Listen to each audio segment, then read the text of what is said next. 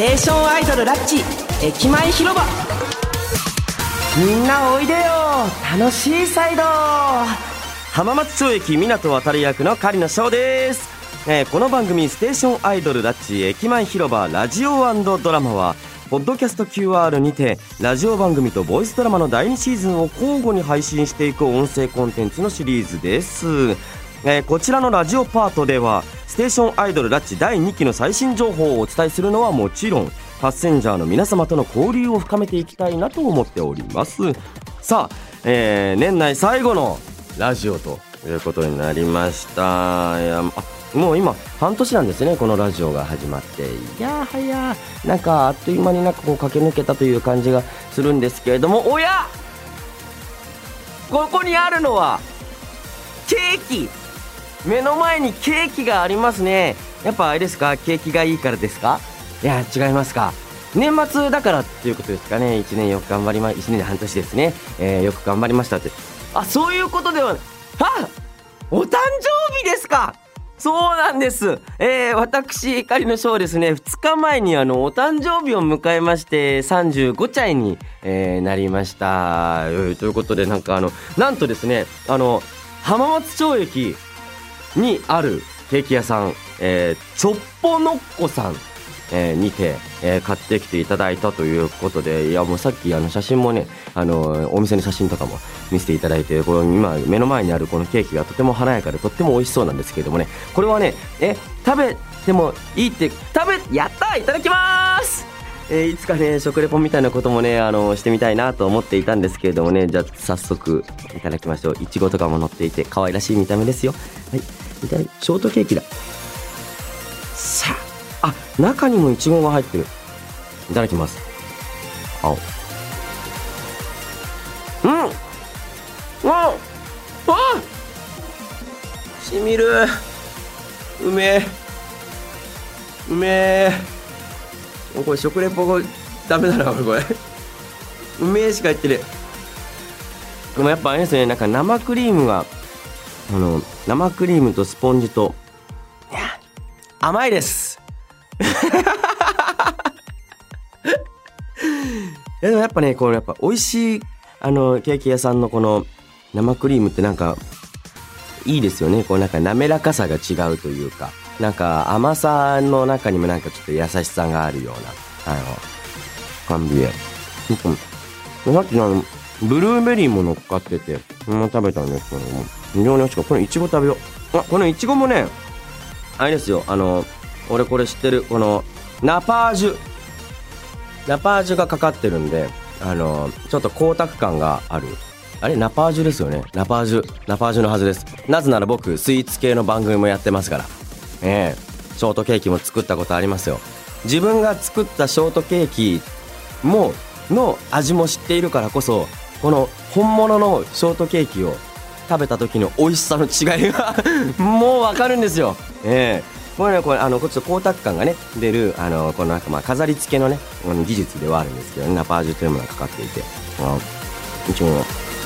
あいいですねこれはショートケーキとケーキに使うフルーツはね甘すぎない方がいいんですよ。ちょっとあのあのちょっと酸味が残ってる方がやっぱ甘い甘いよりも甘い酸味ってねある方がねあのケーキの味もするフルーツの甘みを甘みというか味もお互いちゃんと喧嘩することなく引き立て合うのでねとてもいいんですよね。なんかこれちょっとあの食レポというよりただの生意気な批評家みたいな感じになってますけど。いや非常に美味しいです。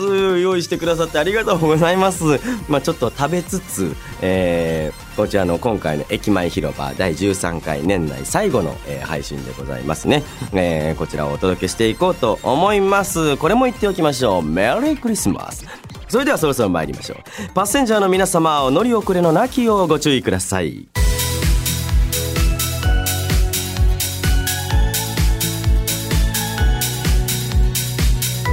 テーションアイドルランチ駅前広場。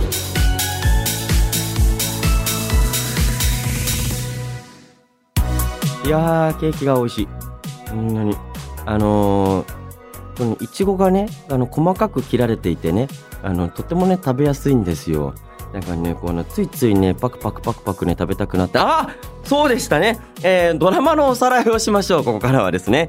えー、12月13日にはですね、ステーションアイドルラッチボイスドラマシーズン2の第11話目指していた場所が配信されました。皆さんお聞きいただけましたでしょうか、えー、ついに迎えました。ラッチミュージックフェスティバルの当日。各ユニットがこの日この場所で披露するための新曲のテーマを自分たちで決めてフェスに臨んだわけですが、振り返るとテーマそのものにもテーマの決め方にも12ユニットそれぞれの個性が出ておりました。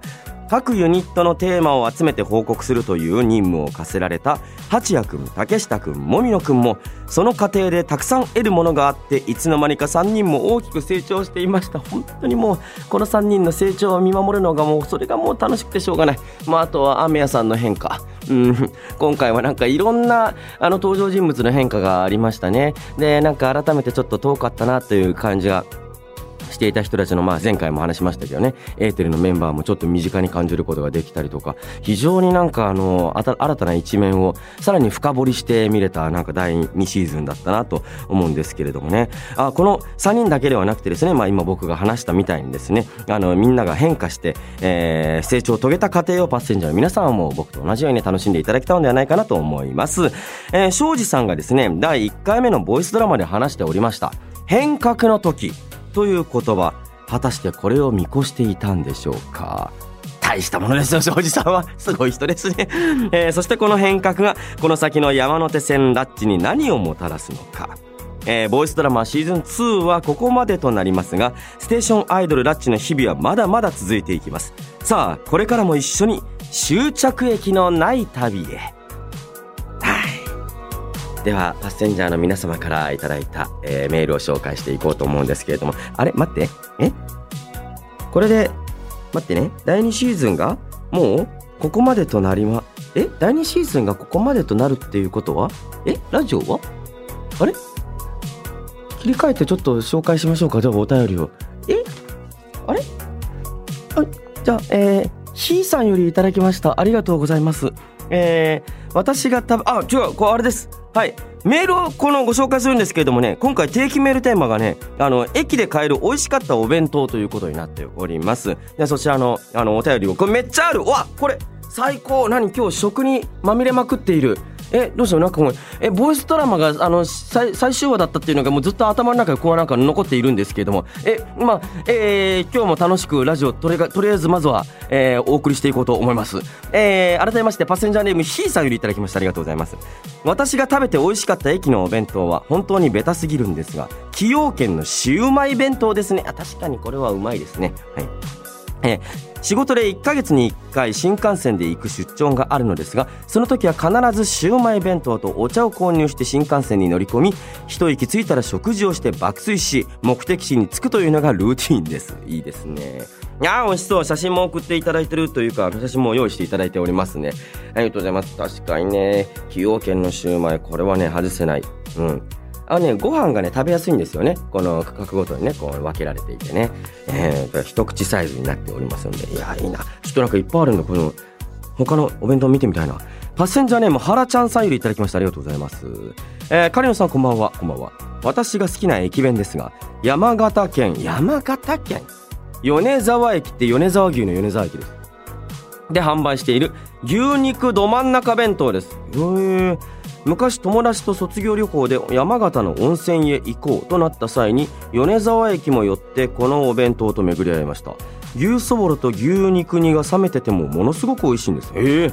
東京駅でも買えたはずなので狩野さんももし食べたことなかったらぜひですと。ああはいはい。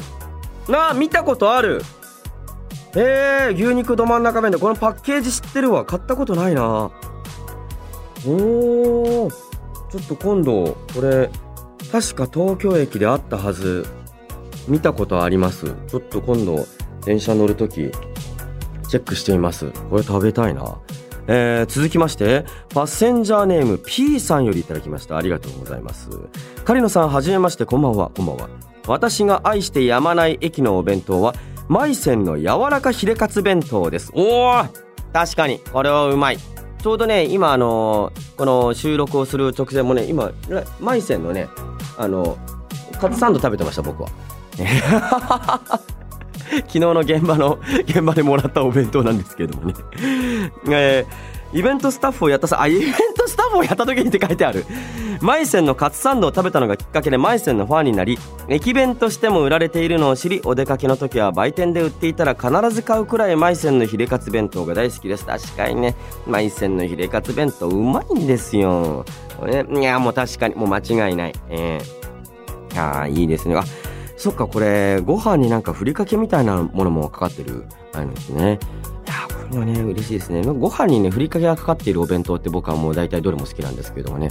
なんかあの、白飯のままでも全然いいんですけれども、もうふりかけ大好き人間ではあるので、もうなんか、あらかじめ、なんですか、梅ゆかりとかですか？なんかああいうのがかかってるやつとか、ごまとか、ごま塩とかかかってるやつとか、ああいうのを食べると嬉しくなっちゃいますね。あ、あれだ。駅弁とはちょっと違うかもしれないんですけど、あのー、あれ、えー、あの、えっ、ー、と、あれ、えっ、と、な、えっとね、長、えっと、九州の方の、あの、えっと、な、なんとか農場、なんとか農場ってあるじゃないですか。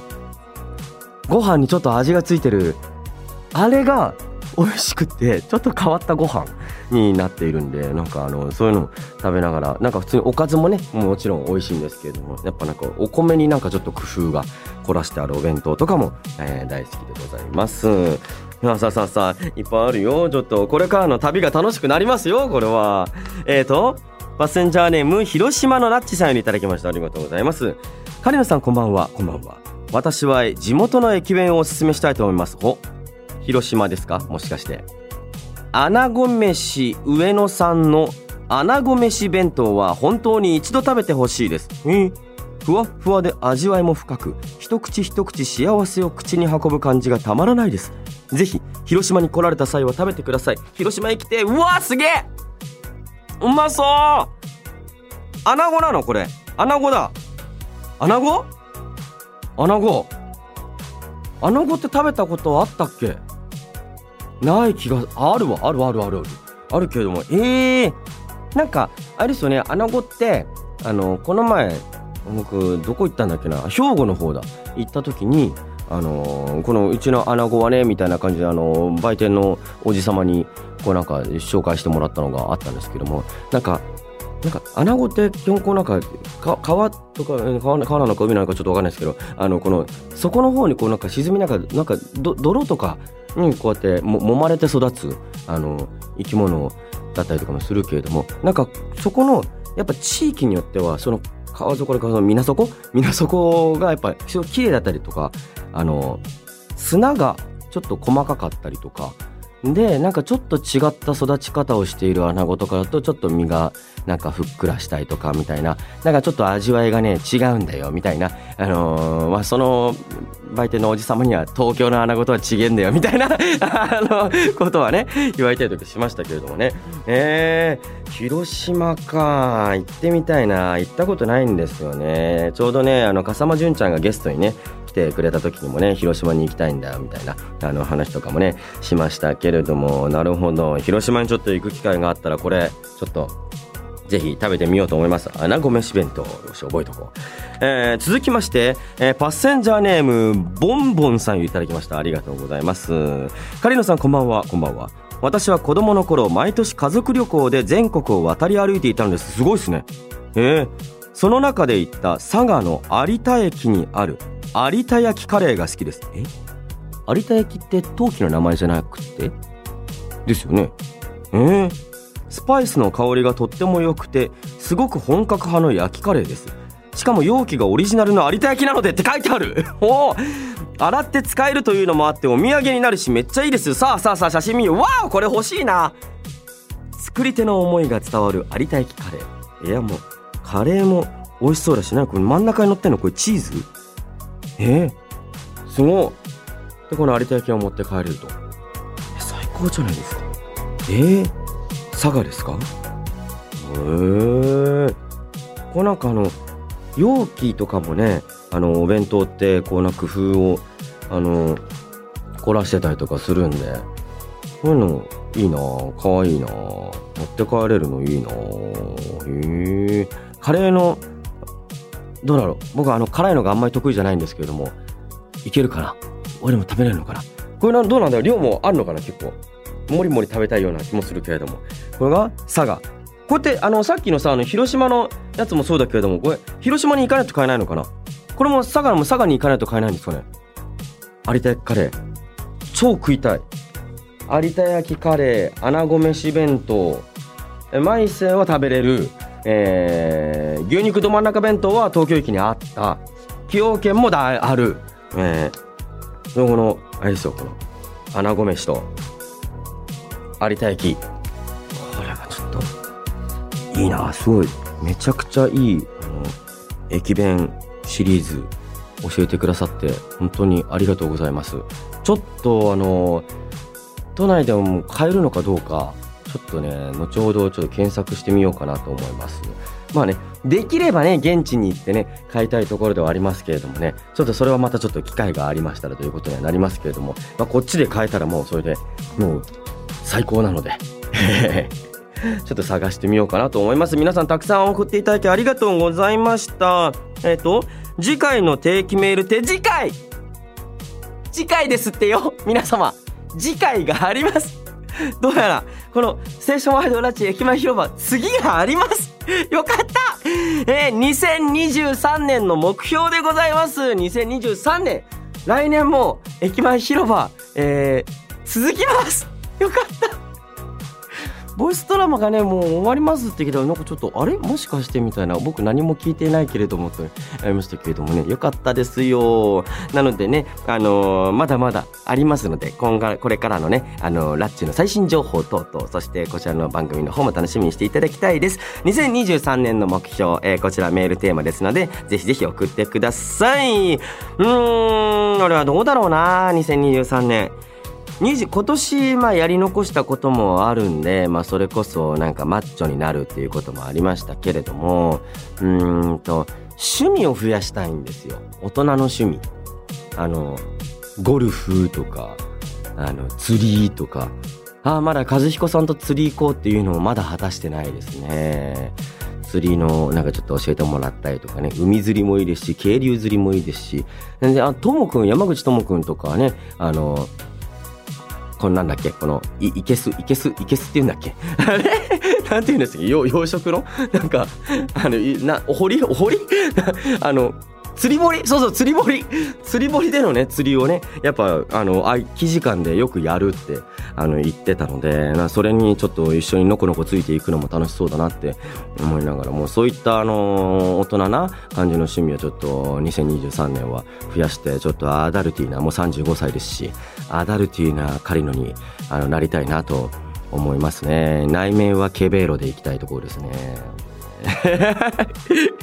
はい。ということで、皆様、あの、新たな目標、抱負、などなど、ぜひ送ってきてください。たくさんのメールをお待ちしております。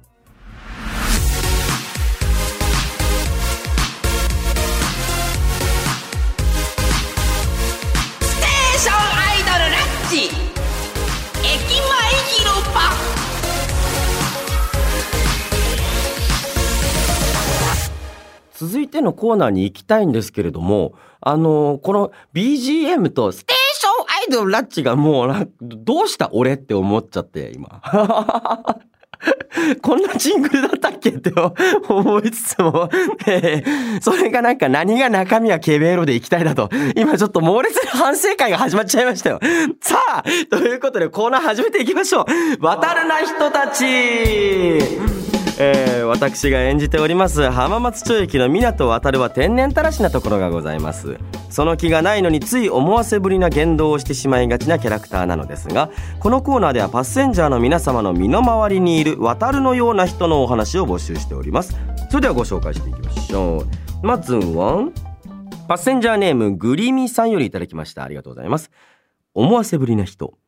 バイトの男の先輩なのですが褒め言葉にいつもひねりを入れてくるんです。おーひねりといえば、ひねり王子白井選手でございますね。ああ、体操選手でございます。はい。えー、髪型変えた？似合ってる？とか、そのネイルいいね？自分でやった？とか、褒め言葉にいつも一言加えてくれるんです。えーめっちゃかっこいいじゃん。めっちゃいいじゃん。私だけにじゃないと思うんですが、単なる褒め言葉じゃないというのはありがたいなと思います。よかったありがたいなって思ってくれるんですね。そういうの、俺もそういう風にしよう。うん。髪型変えた？似合ったよね。あ、言ってる気がするな。どうだろうな。でも髪型とかを変えるのも、やっぱ逐一、割と気づく派なので、僕は、髪切ったとか、もう。で、あのあ、髪切りましたねって聞いたら、切ってないですって言われることもあるんですけれどもね。えー、あ、それだったら、あ、ちょっと髪型が違うのかなみたいな、えっとね、ごまかしたりとかね、しますけれどもね。いや、いいですね。やっぱね、あの気づいて、その一言で終わらすんじゃなくてね、さらに、プラスアルファ。やっぱ、それが、モテる男でございます。これもザ・渡るですね。渡るくんは絶対こういうの欠かさないと思いますので。えー、えー、続きまして、えー、チャイヌピさんよりいただきました。ありがとうございます。カリノさんこんばんは。こんばんは。私は昔から同性法。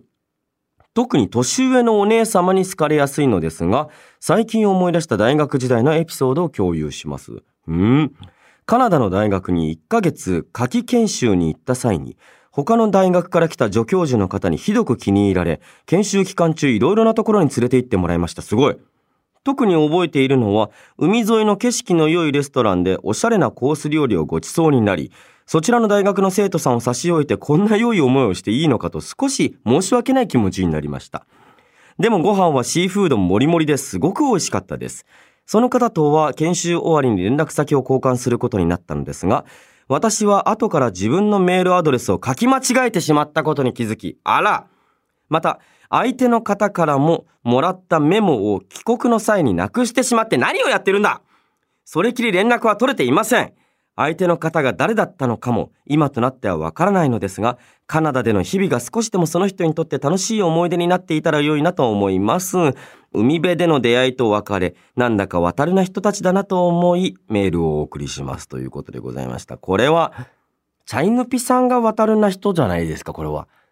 ねえ。きっとね、渡るくんとか、まあ、まあ、本人のこのバイタリティとか、あのーこの朗らかさとか人懐っこさっていうところもあるんでしょうけれども、きっとあの、なんですか、あの、いや、人にこうなんか好かれる星のもとにいるんだろうなって、なんかいろんな出会いにこの恵まれてるんだろうなってやっぱ常々ね、やっぱ思うので、うん。これチャイヌピさんこそが渡るな人なんじゃないのかなと思いますね。もう連絡先をなくすなんて、連絡先を間違えて渡すなんて。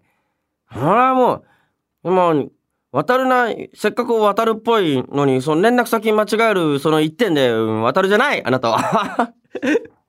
もう、いやー、でもな、いいな、いいですね。良い思い出ですね。やっぱね、これ、海外に行った時にね、こういろんな出会いって、やっぱあったりとかしますから、僕も海外研修とかも行かせてもらいましたけど、いろんな人に、あの、会って、まあ、僕も、その、なんですか、こう結構か、かまっていただける、なんか、たちだったりとかするので、あのー、いろいろ、なんか全然言語の壁はありつつも、なんか身振り手振りだったりとか、なんか向こうの方が、あのー、優しく教えてくれたりとか、まあ、向こうがすごくあの、こっちにこの目線を合わせてくれて、あの、片言ながらも日本語で話そうとしてくれたりとかっていうので、まあ、僕もいろんなことをあの、教えてもらったり、連れてってもらったりとかしたんですけれども、やっぱいいですよね、海外でのそういう出会いとかあると。ええー、まあ僕も、もう今連絡先は繋がってはいないですけれども。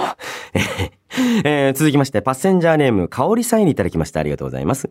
えー、私のそばにいる渡るな人たちは、3歳になる姉の子供、甥っ子です。ほー。どうしてそうなったのかわかりませんが、甥っ子は私のことが大好きで、いつも、かおりちゃんは僕が守ってあげるからね、と言ってきたり、トイレに行きたくなったり、お腹が空いたり、何か困った時には姉ではなく私のところへ一番に来るのです。うん。ここまでべったりやられたらもうメロメロですよね。甥っ子はただ正直に感情を出しているだけだとは思いますが。なるほどね。まあ、まあ、そうですね。こう3歳ぐらいのね、やっぱ子供ってね、あの、僕もあの、いるんですよ、甥っ子が。あの、いるんですけれどもね。たまにこっちに遊びに来たりとか、あの、した時に会ったりとかするんですけれどもね、もうはちゃめちゃに可愛いですね。おい、そう、甥っ子も姪っ子もいるんですけど、甥っ子の方がもう、まあ、暴れん坊なんですけれどもね、めちゃめちゃ、あの、いや、な、懐いてるんですよ。懐いてるんですけど、めちゃくちゃ蹴ってくるんですよね。うんで、あと、むちゃくそ生意気なんですよ。むちゃくそ生意気なんですけど、外出かけると俺から離れないんですよね。ずっと手繋いでるし。で、あの、追いかけてきてほしいから、ザーッと走っていくんですけれども、追いかけずにいると不安になって戻ってくるんですよね。かわいいなと思いながら。で、なんかやっぱ、勝手なことすると、こうなんかもう僕もなんか、やっぱ、男の子、その、ほど、やっぱ多分ちゃんと真剣に向き合わないといけないんだなって、あの、思いました。こう、真剣にやっぱ話すんですよね。こうあの、こう危ないから、あの、本当に、あの、俺から離れるなと。大人から離れるない。あパパ、あるいはパパ、ママから離れるなという話をね、こうして、で、まあちょっとしょぼんとするんですけどね、また、また変わらず暴れ出すんですよね。で、その姿を見てると、ああ、そういえば俺もこんぐらいの時、こうだったなって思いながら、自分の吐いた言葉が、あ、これ同じことをちっちゃい時言われてたなってえー思ったりとかもね、あの、しましたね。あ、渡るな人たちでしたね。コーナーが。えーあ、もうここまででございますね。おいっ子話になっちゃいましたけれども。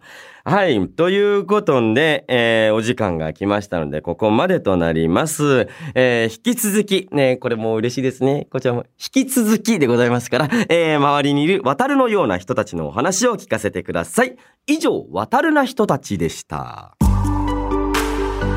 ステーションアイドルラッチ駅前広場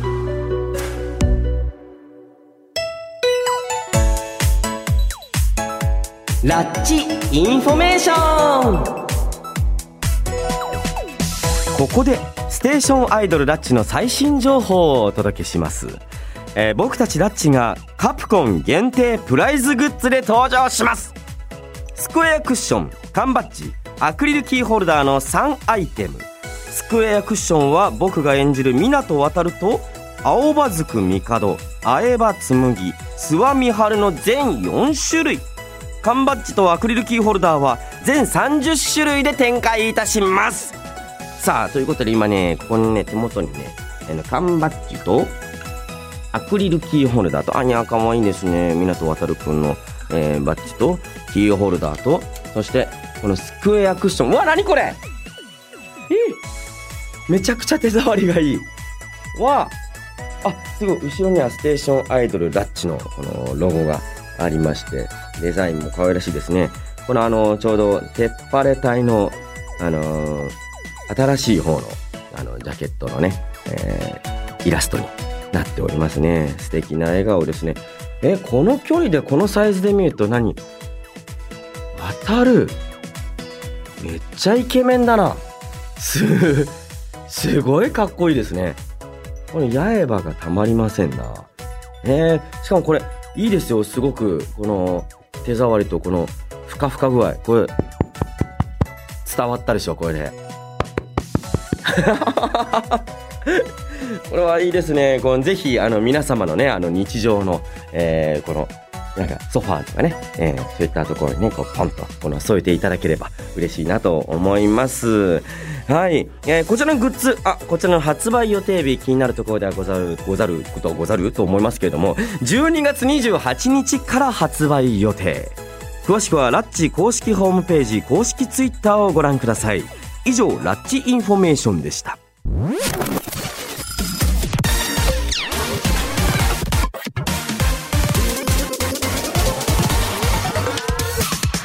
りしてまいりましたステーションアイドルラッチ駅前広場ラジオドラマあっという間にお別れのお時間です。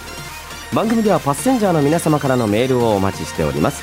アドレスはラッチアットマーク JOQR.net ラッチアットマーク JOQR.net ラッチのスペルは LATCH です、えー番組やボイスドラマの感想各コーナー宛てにどんどんメールをお送りください。よろしくお願いいたします。